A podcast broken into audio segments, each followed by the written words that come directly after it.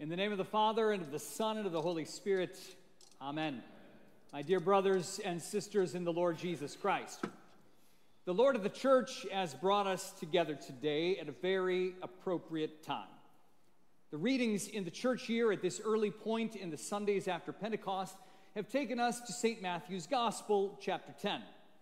The Lord has chosen his disciples, and now he is preparing them to go out on his behalf both last week and this week, have put his words into our ears that are not at all easy to hear.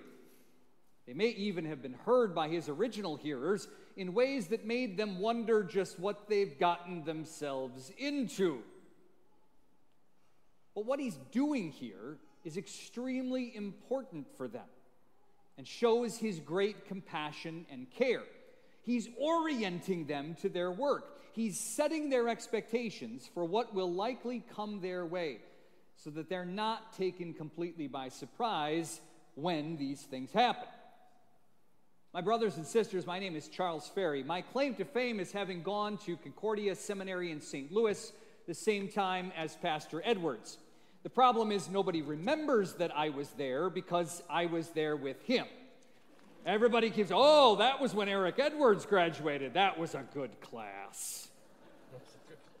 What a wonderful privilege to be with you uh, and, with, and among you today, not only as Pastor Edwards' classmate, but as the LCMS regional director for all of your church's mission work in Asia. This is a region that stretches all the way from India on the west to Korea and Japan on the north, all the way to Papua New Guinea and down to Australia and New Zealand. And in that role, I'm responsible for all of the programs and the work that your LCMS is doing in that part of the world, for maintaining the relationships with all of the partner churches and organizations in those countries. But most importantly, I'm responsible for all 23 missionaries that you have sent to live and serve in Asia, along with all of their loved ones who accompany them on the field. Your LCMS takes very seriously the care and welfare of the missionaries that you have called and sent into far flung places around the globe, working through the Board for International Mission that you elect at convention. We work hard to ensure that each of the missionaries and their loved ones has the very best that the church can provide for pastoral care, for guidance and support for resources to get to keep them through when life becomes extra challenging. That's one of the reasons that we've instituted an orientation program of our own, where they spend several weeks in St. Louis before they ever start making preparations for life abroad. The orientation program that your missionaries go through has evolved significantly from when my family and I went through it 10 years ago. It's become much more focused on setting those expectations and for equipping our missionaries for what they will likely face when they're living in places like Indonesia, Taiwan, and Sri Lanka. Now, we can't predict everything and we can't mitigate all risk, but after sending missionaries out for more than 125 years, your LCMS has been able to smooth out many of the bumps in the road, thanks be to God. In primary place of that is just being honest with people about they, what they will likely face and making sure that they understand that whatever they go through, they're not going through it alone. The team of people that's been, been assembled in St. Louis will help them with every support and encouragement that they can possibly provide when times get challenging. And they will, because they always do. Now, in a simplistic way, that's what the Lord Jesus is doing for his disciples in our gospel text today from Matthew 10. He's orienting them to what they're going to face. He's setting their expectations as to the opposition that they will surely face when they go out and do their assigned mission work in the world. Now, as Pastor read them today, these words are not easy to hear.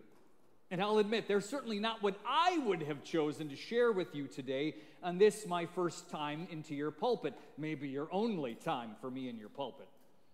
But the Lord does not proclaim for my convenience, and He does not proclaim for our immediate comfort.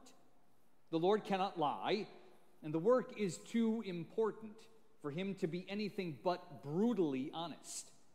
And so he speaks this cold, hard truth to his disciples about what they will face and the effect that their proclamation will have on the world around them. But here's the thing his words were certainly for the disciples back in the first century, but they're not just for the disciples in the first century. His words are also for all of those disciples who will come down after them, down to the last day. That means that the words in our gospel text today, my brothers and sisters, are also for you as his disciples today. You are also sent out into the world in your vocations. You may not have been called by the Board for International Mission, but you have been called. Whether you work in your home, in a school, in an office building, or in a vehicle, you have vocations that the Lord has given you and opportunities to speak His word into the ears of people that desperately need to hear it. In a broad sense, you are also missionaries sent into the world with the word of Jesus on your tongue. So we had all best then pay attention to what the Lord shares with Peter and James and John and with you. Time is short, and he doesn't mince words. He has not come to bring peace on earth, but a sword. Well, so much for the Prince of Peace, huh? In truth, our Lord Jesus has purchased our peace with the Father by his suffering, death, and resurrection. But the peace that we've been given with God then puts us at enmity with the devil, the world, and even our own sinful flesh. The world loves to rely on itself and refuses to be dependent on anyone or anything. The devil then entices you to make yourself your own God, to convince those around us that somehow they can save themselves. So when we come along with the message that you are not your own, that you were purchased with a price far beyond silver and gold, that there is a word outside of ourselves that defines reality, there is instant and cold division. And just as Jesus has predicted and promised, people refuse the message. And they turn against the messengers who would dare to proclaim such a foolish, self denying message. We see this a lot in Asia as the word is proclaimed, just like you see it here. It's a joy when the word of God travels through the ears and takes root in the heart. People are set free from this idea that they have no value. They're given a value that's never been given by society. And even when they live in earthly poverty, people suddenly have eternal riches that no one can take from them, given by the grace and mercy of God in Jesus Christ. They no longer have to work out eternity for themselves by somehow performing enough good. And their lives are fundamentally changed. And at some point, that becomes the problem. My family and I have a dear friend in Taiwan who has come over to our house many times for dinner and games. We'll, we'll call him Michael for the sake of conversation. He initially agreed some years ago to help us come over and help us with our Chinese studies. He identifies himself as a Christian. We shared a meal, we cleared the table, and we started setting up for our evening devotions. And Michael, to our great delight, decided to stay. After we were done, the little girls went upstairs for bed, and Michael stayed to talk with Cheryl and me. Thankfully, he did it in English. And as we got to know him better, we started asking questions about his experience as a Christian in Taiwan.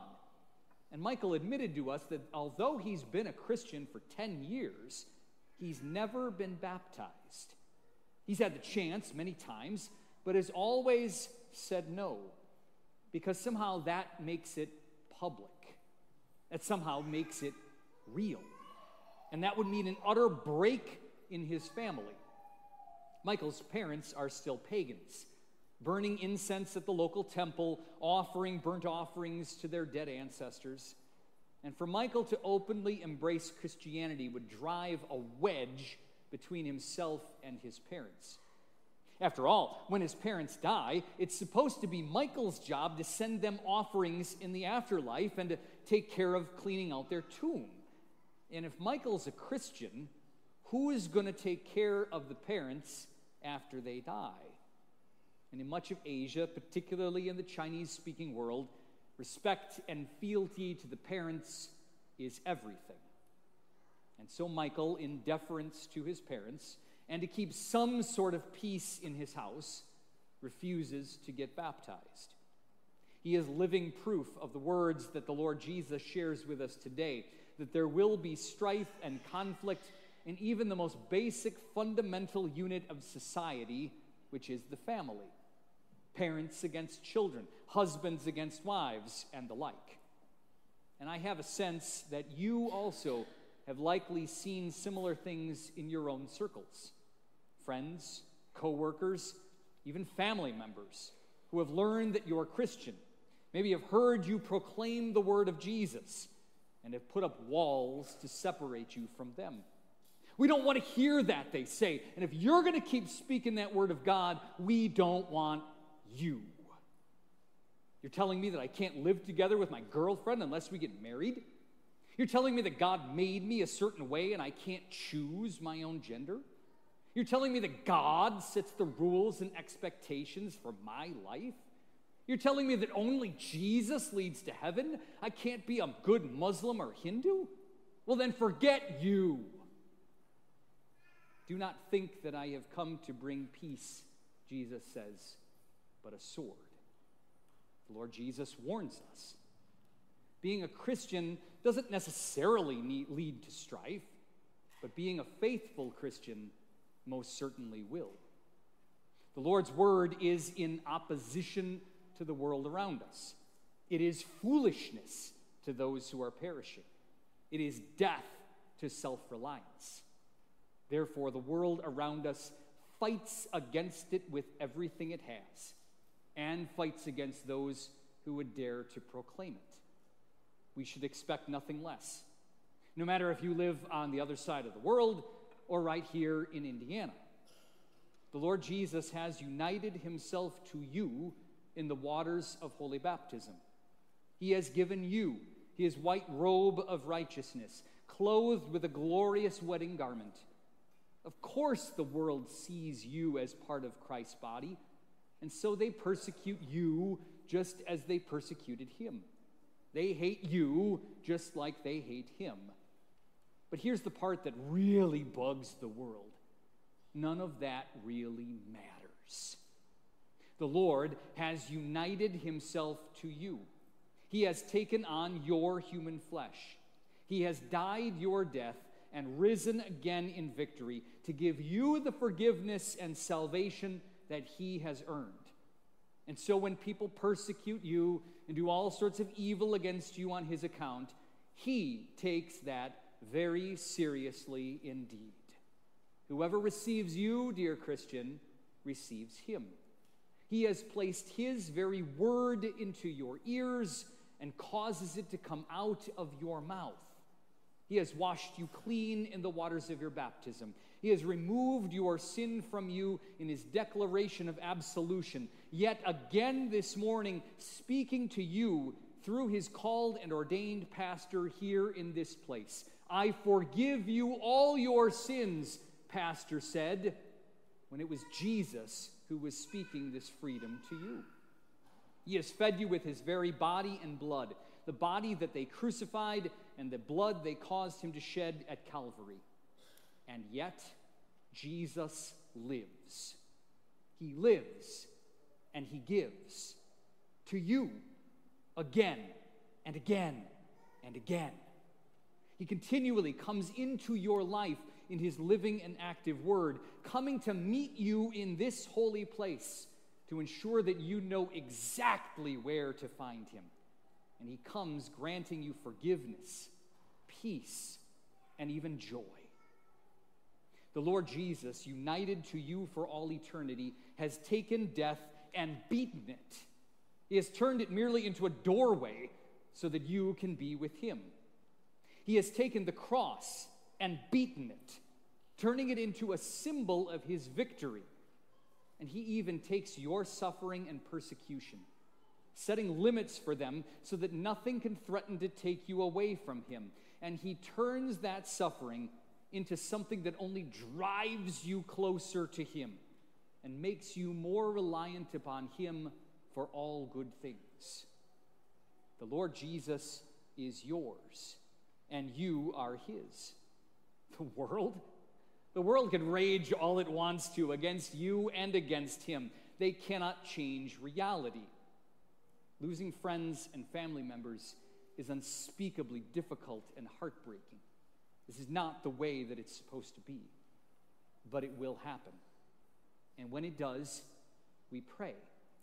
We pray for them and for the Lord's word to continue to work in their lives. We continue to speak and proclaim with every opportunity we're given because we continue to love them even when they've cut us off. Compromise, in the end, helps no one. It's only Jesus and His Word that make a difference that lasts unto eternity. We, as a family, continue to speak the truth to Michael in Taiwan and to so many others that are tempted that same way, just like you do for those people who are like him in your own lives. You see, there is no middle ground when it comes to Jesus and the Christian life. There is only the life that Jesus gives you as a gift, one that is yours through the forgiveness of your sins. And that life comes with a sword, which sometimes means the loss of your relationships and earthly status. Clinging to faith in Jesus, my friends, especially when everything else is gone, well, that's when you discover that you have found true life for eternity. God grant that for you, for those around you here, and for all of those in far flung places like Asia, because Jesus has saved you. He has called you and placed you exactly where He would have you. He has given you His living and life changing active word. And He accompanies you on the roads of this world, uniting you with Himself and with all of those around you whom he has called by his name. He will not leave you, he will not forsake you, he will never be divided from you. What greater blessing and joy could there be than to be his herald of this great good news? In the name of the Father, and of the Son, and of the Holy Spirit. Amen. And the peace of God, which passes all understanding, keep your hearts and minds in Christ Jesus unto life everlasting. Amen.